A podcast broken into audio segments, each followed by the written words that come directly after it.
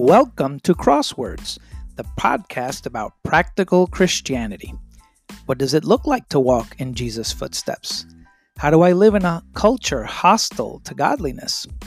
These are questions that we'll answer on each podcast as we get our heart and mind on Jesus.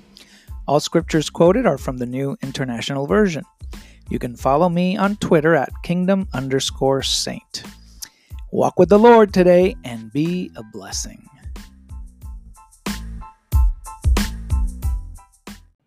Good afternoon, everyone. It's a pleasure seeing you on this first day of the week, as always. Thank you, Mark, for a very insightful lesson for the importance of remembering what Jesus has done for us, something that God thought important enough to help us remember every week. The only weekly holiday that we have must be pretty important, right? I want to share with you the most quoted verse in the Bible. It's going to teach us about God's character, as I promised last week. Now, if I ask you what the most quoted Bible verse is, you're probably going to respond. I'm not going to ask for you to raise your hands or anything. I don't want to embarrass you, but decide in your heart and in your mind which is the most popular verse in the Bible of all time, not in the last 2,000 years, okay? But in of all time maybe you would have said John 3:16, right? I mean, uh, I'm not going to ask for a show of hands again. but maybe you said, "For God so loved the world that he gave his one and only son that whoever believes in him shall not perish but have eternal life." Many, many people can quote this verse from the heart. And you know what? This may be the most popular in the last 1,000 years or so. But there was another verse in the Bible that was more popular of all time than this one. And it was the most quoted verse in Israel and the most quoted verse part in part and in whole throughout the entire Old Testament. You want to take a guess at what that verse is? Maybe you don't know, but it's Exodus 34, 6 through 7. In this verse, it says the Lord, the Lord. Now, when you ever, when you see in the new, in the NIV translation, the Lord placed in capital letters, that is referring to God's personal name, otherwise known as the tetragrammaton. That's just a fancy word for saying four letters. It's four Hebrew letters. Uh, usually we think they are YHWH. That stands for the personal name of God, the name God told Moses, that is his name, which is I am or Yahweh. That's what that means when Lord is capitalized right there. So here God is speaking about himself. He says, The Lord, the Lord, Yahweh, Yahweh, the compassionate and gracious God, slow to anger, abounding in love and faithfulness, maintaining love to thousands and forgiving wickedness, rebellion, and sin. Yet he does not leave the guilty unpunished. He punishes the children and their children for the sin of the parents to the third and fourth generation. So, this is how God describes himself to Moses uh, as his glory passes in front of Moses. This is the occasion when Moses is up in Mount Sinai for the second time to get the second copy of uh, the law of God, and Moses feels like he, he wants to know God. Who are you, Lord? I want to know who you are. All this time that Moses had been talking to God, Moses was curious, and Moses asked God to show him his glory. And we're going to explore later in, in another lesson, perhaps, the significance of this event as we continue exploring the character of God. But this verse, Exodus 34, 6 through 7, is referenced more than 27 times throughout the rest of the Old Testament.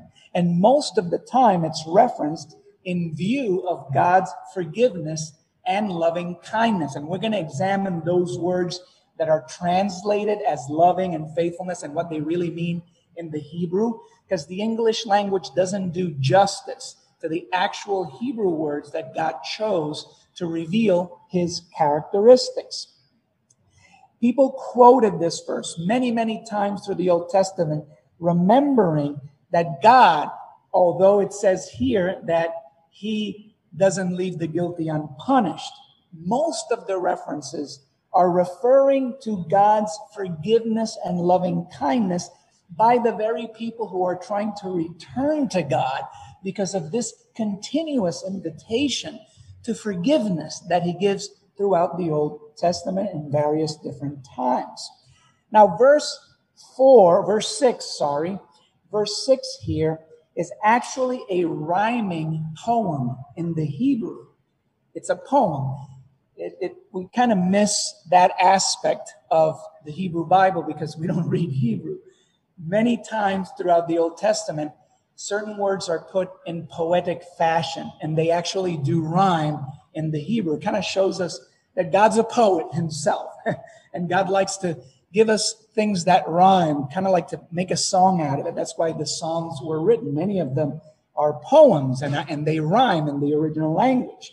And this particular verse is a rhyming poem in the Hebrew. And within here, we see five attributes God uses to describe himself. We see here compassionate, we see here gracious, we see slow to anger, we see overflowing with loyal love. That's a that's actually one word in the Hebrew, but it's difficult to capture in the English. So the best the NIV translators have come uh, with is abounding in love or overflowing with loyal love, as some other translations will say. Eventually, we will uh, get to see what the word actually means. And then, last but not least, faithfulness or overflowing, abounding in faithfulness. So, verse 7 expands. The next verse actually expands. So, verse 6 reveals these characteristics that God is using to describe himself. And this is interesting because it's not something that man has observed about God. Man can say some things about God's character, but doesn't it mean much more when God himself says, This is who I am? This is how I'm describing myself, particularly when Moses asked him to reveal his glory. So in the next verse, what we see here is God expanding upon his overflowing or abounding love and faithfulness. In this verse, he shows how he maintains his love. He maintains these qualities of himself to thousands, to thousands. What does he mean? What does he mean there? Thousands of generations. Forgiving. How does he do that? Well, he says here by forgiving wickedness, forgiving rebellion and sin, Yet, he also says he won't leave the guilty unpunished either. This presents a balance to God's character. God's letting us know that he's not a pushover, you know, but at the same time, he is not a vengeful God either. And it's hard for us as humans to take in this description of God and, and be impartial or, or be patient in our understanding of his character. Well, what does he mean we, we tend to focus on this last part of verse 7 that he punishes the children and their children's sin for the, to the third and fourth generation. That kind of tends to draw our attention more than the other things that he described about himself. And so sometimes we're left with this idea of, well, you know, is God uh, angry? You know, is he vengeful? Is he hateful? Why do you want to do this, God? We, we cannot imagine a being that is perfect in every way and so transparently asserts the nature of his character without apology and without giving a deeper explanation. God is the only being whose tough side is actually defined by his loving and extra gracious side. That's how we need to see these two verses because most of this verse and what God emphasizes on when he is explaining this to Moses is on his forgiving and loving kindness nature. That's what he decides to focus on. He is not defined, uh, as some people would say, by his anger, some people will say, oh, well, the God of the Old Testament is an angry God. And when you ask them, well, what makes you say that, or how did you arrive to that conclusion? Because God decides to explain himself in a very different light. He is not an angry God, but he does get angry. Just because some of you might get angry, does that describe you as an angry person? I know I have gotten angry many times in my life, but I don't think some people have described me as an angry person. Just because you get angry doesn't mean you're an angry person. Certainly, God is not vengeful. He's not out to exact vengeance. That's not how he describes himself at all in these verses. So, to us, it's kind of hard to take in these words and find this balance that God is trying to present to us here. These are not empty words either. As we look at the events surrounding God's declaration of his character, we quickly find out the truth of this declaration. He is not kidding. Over and over again throughout the stories we see in the Old Testament, we see how God is defined by the compassion that he shows his people, believers and unbelievers alike, by the grace that he shows in particular to his covenant people. That is what we find throughout the history of God trying to make a covenant and establish a covenant with his people. We ought to be at peace now, looking at this much, much later on in the story through the eyes of Christ, through the vision Christ has afforded us now in the New Testament. When we go back and read these words, we ought to be at peace, knowing the nature of our God is overflowing in loyal love. And that, again, is another Hebrew word we're going to examine. Loyal love to those who desire a relationship with Him. God's compassion, His love, His grace, as He shows here, actually tip the scales of His need to address sin by punishment, indicating God's overwhelming nature of grace and compassion. And that's contrasted in this verse 7 here. I want you to notice something about this verse.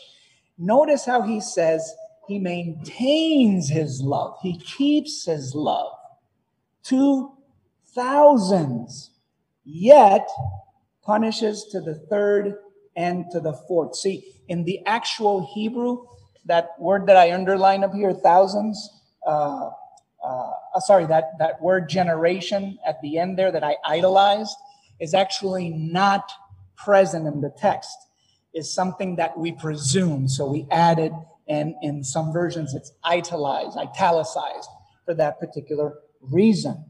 Uh, it's it's understood by context that he means generation. So you may wince at the fact that God will not let the guilty go unpunished, speaking to his justice. Yet that is true, notice, only to the third and to the fourth, compared with what?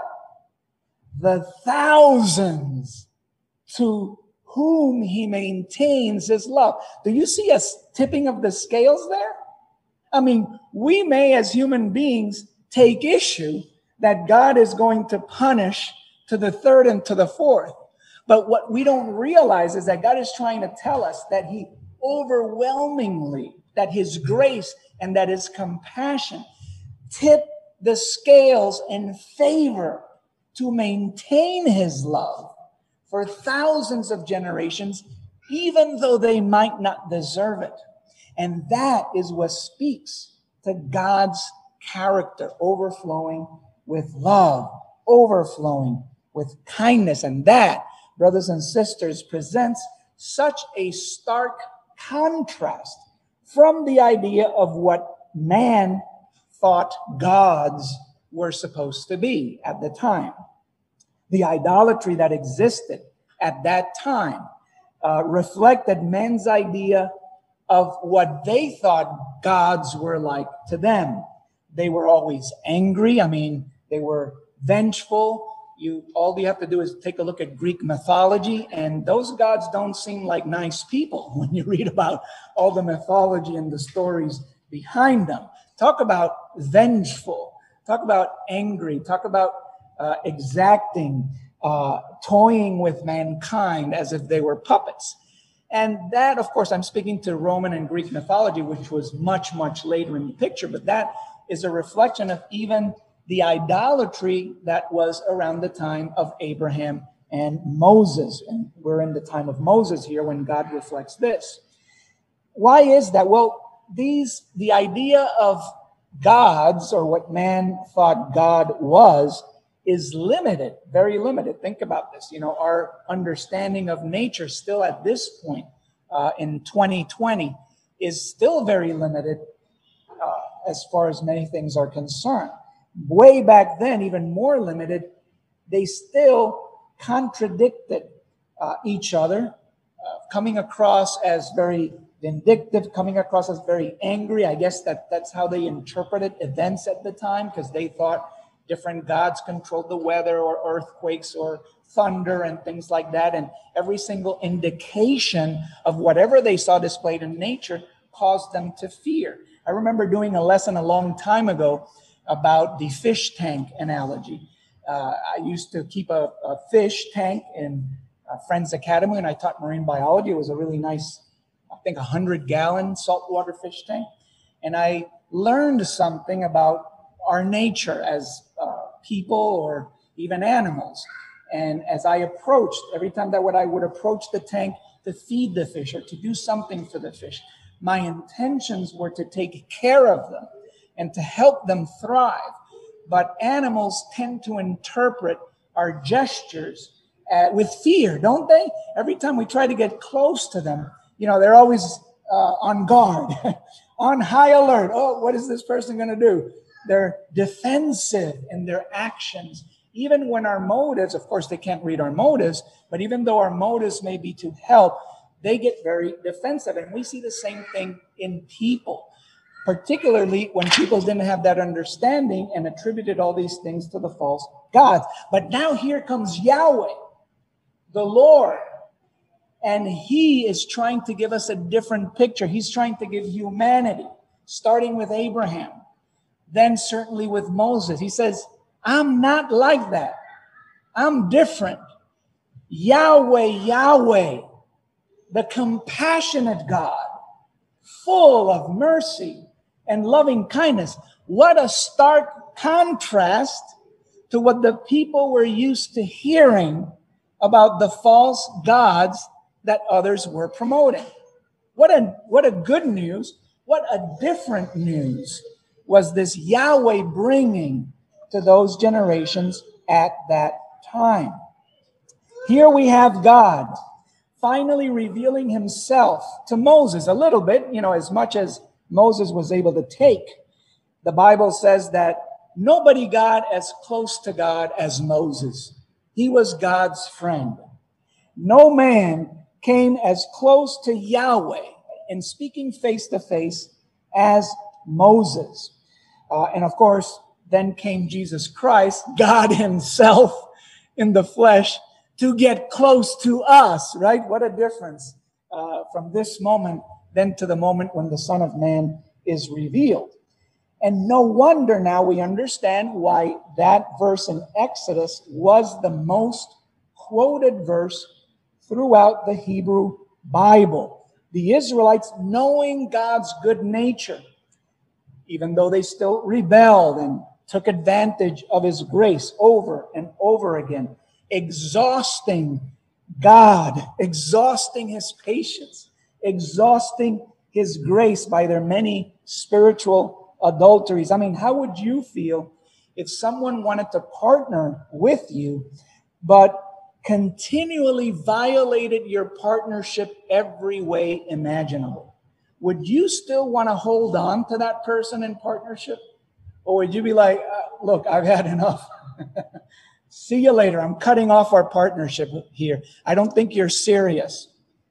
And God felt that way and he shows it. He's not apologetic in showing us how much these adulteries and these violations of the partnership hurt him. The prophets and the Psalms are full of God showing his heart and being transparent with us about how he feels when we mistreat or violate that partnership or take advantage of his grace. I can say that none of us would be able to live up to the patience and forgiveness that God has demonstrated to us throughout the generations. If anything, the record of the Bible shows us that this God, Yahweh, has been so merciful and such a kind God throughout the generations to come that now, even after Jesus Christ, it would be very reasonable. It would be something that would make us say, wow, I do want to partner with this God. This God is amazing. Look at what he's done. And yet, in light of all that evidence, we still hear a lot of fake news about who God is supposed to be or about what God is not. Instead of us learning and accepting God's revelation of himself. I think that we can appreciate a tension in these verses, Exodus 36, verse 6 and 7. We can appreciate a tension in how God reveals his character because we have a tension between God's overflowing love and faithfulness and the judgment that he exercises. And, and we don't like that because that also, in a way, reveals a tension that exists in us as human beings. We all wish everything would be peachy keen. We all, all wish all of our relationships were great and that there wouldn't be any need for any kind of confrontation all the days of our lives. But that's uh, la la land, right? That doesn't exist here in the flesh. We have to put up with tension in our relationships all the time, even amongst people that we largely agree with. And God shows us that there is a tension also that he has to put up with, particularly with his covenant people as well. This tension, though, in God, we can learn a lot from him, is balanced. This tension in God actually goes way over balanced. God favors tipping the scales of this tension towards his overflowing love and his grace. Oftentimes in us, what does that tension cause us to do? Often in us, we allow that tension, the negative aspect of it, to bring us down, perhaps, to make us frustrated, perhaps, to uh, make us negative, to make us uh, pessimists, all these negative things. Even at such a time right now, I mean, we could say a lot of things about what has happened in 2020, and most of them are not good things. But how many of us, though, in light of all the negative things that many of us have experienced, can actually say, and particularly even so this Thursday when we're having meals with our family and focusing on being thankful, how many of us are going to learn from God and learn to tip the scales despite what has happened, despite that tension that we feel that is very real? How much in control are we to tip the scales and allow ourselves to be defined as children of God by our compassionate and by our kind nature, deciding to walk in the footsteps of Yahweh and not being defined by the negative things that happen to us. That's one thing that we can learn from this tension that we see here in God's character. In humans, sometimes we even might say that this tension leads to character flaws, or that some of the character flaws that we might see in people are the result of having this kind of tension and not knowing how to deal with it. Uh, that's some of the things that I shared in the spiritual maturity series that we did uh, last month. We become angry, we become easily manipulated, rebellious, uncaring. Uh, and you'll see in the course of our study on God's character that God's anger, which is something that often comes up in our character when we feel this tension, God's anger is not the motive behind his judgment. That may surprise you by me saying that. But as I've studied more and more the nature of judgment in the scripture and how God describes his judgment, I assumed before that it was a result of his anger. But I'm going to show you through the course of the following series that anger is probably not the motive. Matter of fact, I'm sure it is not. And we will see how that works. At least not the judgment people suffer, not the judgment people may think God is giving them, and they might misjudge God and say that He's an angry God. His anger or His wrath, yes, is against the evil that is perpetuated, not against the people, but it is against the evil, and it is directed at the evil, not directed at the people like we say, hate the sin, but not the sinner, right? Even in ourselves. Yet, so many times, though, our anger leads us, we fall trap to this tension that we perceive in us, and we let our anger lead us to make poor and rash decisions, which is why James says here everyone should be quick to listen, slow to speak, slow to become angry, because human anger does not produce the righteousness that God desires. When we give ourselves over to our emotions due to not knowing how to balance that tension we feel in us, it will never lead us to produce the kind of life God wants us to lead, a righteous life. That's why it's important for us to learn how to deal with these things. You know, throughout life, as we grow, as we mature, we're always trying to strike the balance of all these things, strike the balance of the tensions, the forces that we feel tugging at our heart here and there. And it's not that much different with God. God says, Hey, I deal with that too. I got to put up with you. I got to put up with all these people doing all these crazy things.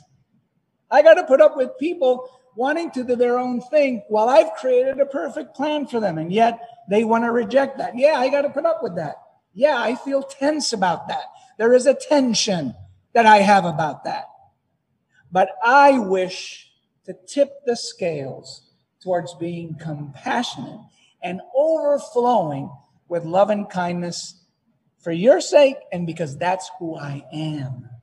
Wow, what a declaration. When we take in those words, we learn about God's character. And we should learn then about how to define ourselves, shouldn't we? If we call ourselves his followers. Those who fail at this tug of war, this tension that we feel in our hearts, you know what they become? I think that's what makes people become hypocrites. Because when we don't know how to deal with that tension, what do we do? But we play the part we stop being honest about it. Look how honest God is. God is transparent. He says, Yeah, I feel this tension. I got this tension going on here. No thanks to you. so he's unapologetic about declaring it and unapologetic about saying, Yeah, I'm going to deal with that. You better believe it. But thank you should thank me that I am compassionate and loving kindness. That's who I am. So, what does that mean for us? Well, it's hard for anyone to survive the tide of evil that continuously flows over us, in particular from our own hearts, from the plane of existence that we live in, without the proper context. Of course, no one will survive it.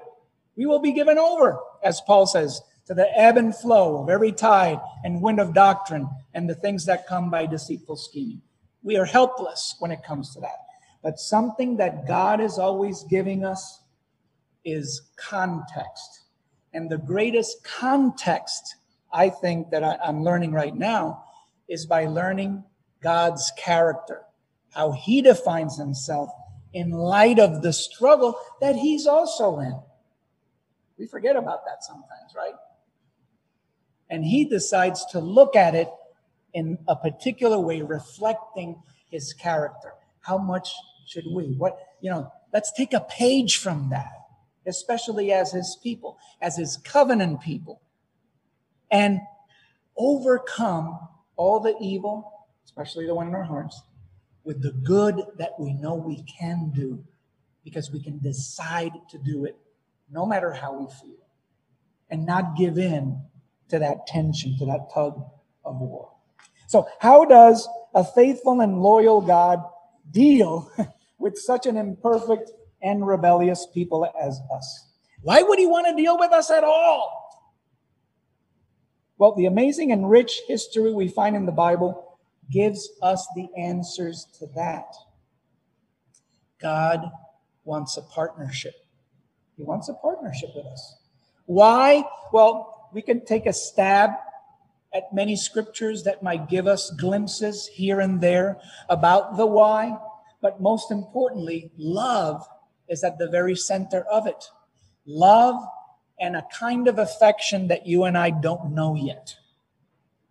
That God loves us and considers us worthy enough to get into this partnership with. I like to see, I like to think about Ephesians 3 8 through 11. I think it gives me a good glimpse of this partnership, a good explanation as to the why God is doing something with us. Because after all, we are one of the weakest things in all of His creation of heaven and earth. We, we were made lower than the angels, as the Hebrew author talks about. We die. we're, we're probably the only creatures that God has made that are subject to imperfections and death and weaknesses of the flesh, anyway. But Paul reveals something here through the Spirit. He says, This grace, and the word grace here is the word gift, charis uh, in the Greek. This grace, this great gift was given to me, says Paul, to preach to the Gentiles the boundless riches of Christ and to make plain to everyone the administration of this mystery, which for ages past was kept hidden in God who created all things. His intent, what was God's intent? What was his motive?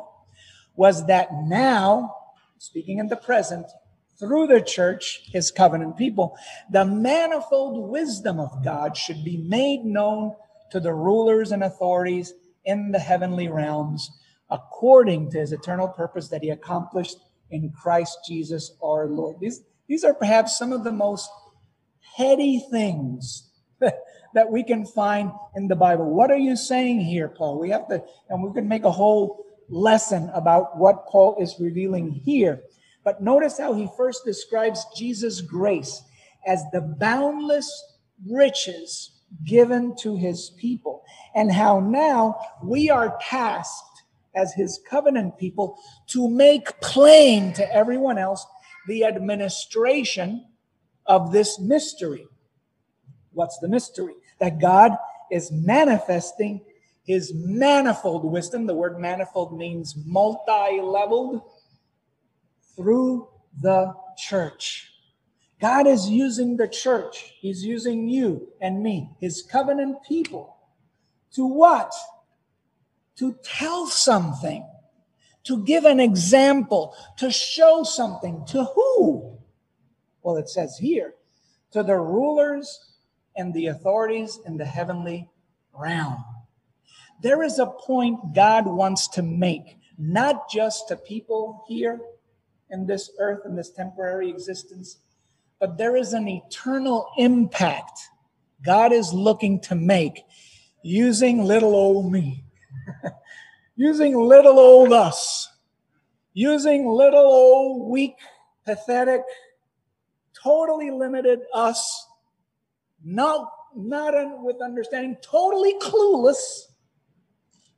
Yet God wants to use us to show his manifold wisdom to the powers and authorities in the heavenly realms. And that's why Paul describes in Ephesians chapter 6, a few chapters later, why the battle that we fight here is not against flesh and blood, but against the rulers, the authorities, the powers. And in Ephesians 6, he specifies of darkness. Here in Ephesians, the powers are not specified as just those of darkness. In Ephesians 3, verse 10, it's in general that he's going to make a point to it.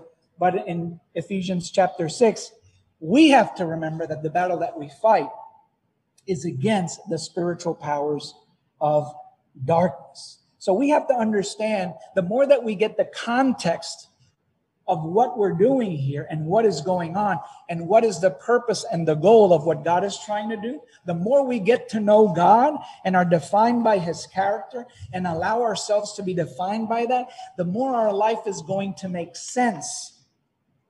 And the less we're going to get, get tugged by all these other influences that are going nowhere, that are trying to lead you into nothing that have no purpose in the eternal scheme of things. I think that people who shortchange themselves and opt out or don't want to understand those things, I think that's how they come to be like the man here in the parable of the talents, the man that accused God.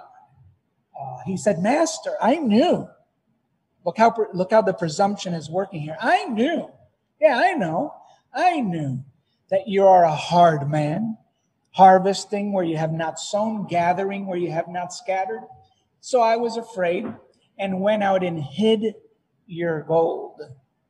I don't want any part of this here. This is what belongs to you. I don't want any part of the administration of your mystery. I don't want any part in the work that you're trying to do to show the powers in heaven your manifold wisdom. I opt out. Here's your goal. Here it is.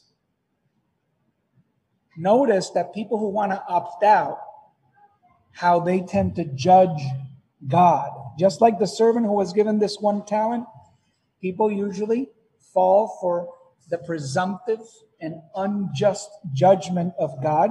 And where does that come from? Take a gander. It comes from the powers of darkness. They're the ones who have something to profit here by deceiving people into not joining God's plan. They know that this is how God can get hurt. It's kind of like in the Superman movies. You've seen some of the Superman movies. Can we hurt Superman? Not really. So, how can we make Superman suffer? Hurt Lois Lane, right? hurt the people he cares for. That's the only way we can get back at Superman. Can we hurt Yahweh, King of Kings and Lord of Lords? Can, is there a way that we can overcome him? The spiritual powers of darkness know that there is no way that that can happen. But what do they aim to do? How can they cause God to feel this tension, this uncomfortability, this hurt, they already know how. Turning you, his creation, against him. That's how they do it. And so they rejoice whenever they triumph at deceiving somebody into turning against God, just like this man with the one talent. Like I repeated last time, this is why I think that we really need to know God. Get to know God. Jesus says, This is eternal life, that they know you, the only true God, Yahweh, creator of heaven and earth, and Jesus Christ, whom you have sent. This is what it's about knowing God. God already knows us inside and out. He wants you to partner with Him, He wants you to know Him. It's about knowing Him, it's about letting us be defined by the life that He has set apart for us as the church. It's all about relationships. Jesus showed us, as Mark so eloquently taught us here in the Lord's Supper lesson, how much He values us. He showed us that there is a worth in us. By leaving perfection behind, by leaving bliss behind and meeting us face to face, unlike any other powerful being or king or person would ever do. He knows we're dense. He knows we're dense enough sometimes to reject reason and follow our empty hearts. So he leaves us, he has left us all throughout history his calling card, his signature all throughout history, in archaeological digs, in historical documents. He leaves his signature behind. He leaves his calling card behind Yahweh, Yahweh, the compassionate and gracious God. All you have to look, do is look and use your reason and see that the empty tomb is the latest calling card Yahweh has left, indicating that he still wants a partnership. The partnership is still open for you to join him. And he confirmed this message with all kinds of miracles, wonders that not even the enemies of darkness can deny. As Paul, as Peter said in his first gospel sermon, fellow Israelites, listen to this. Jesus of Nazareth was a man accredited by God to you by miracles, wonders, and signs which God did among you through him, as you yourselves know. This message that we proclaim, this mystery, as Paul called it in Ephesians 3, that we now want to make plain to everyone, was a message that was confirmed, that it didn't come from human invention or ingenuity, but a message that was confirmed by miracles, wonders, and signs, by the supernatural, by something above science that no one can deny. And that confirmation stands to this day. Because one, some, once something is confirmed, it can't be unconfirmed. It, it, has, it has happened. And so Peter is reminding his audience there that yes, we can trust this message. We can trust the message of a God who gave himself for us, who came as a man and decided to die a cruel death by a Roman instrument of death, by a Roman instrument of torture, to let us know that he's serious about this partnership, that it is a blood covenant, that blood was spilled in our place when it should have been ours. He did it. This is the character of God. Will you believe and come to the Father? Because He's waiting for you with open arms. He's waiting for you to confirm back your desire to join Him. All you have to do, as this graphic indicates, and as Colossians 2 11 and 12 say, is believe and be baptized in his name to receive forgiveness and so join him in his body and join all of us in declaring the administration of this mystery and in following this character of God, learning about God, learning about life eternal. I'll leave you with this last scripture. Jesus performed many other signs in the presence of his disciples, which are not recorded in this book. But these are written that you may believe that Jesus is the Messiah, the Son of God, and that by believing you have life in his name. This is God's calling card once again. Have a great afternoon.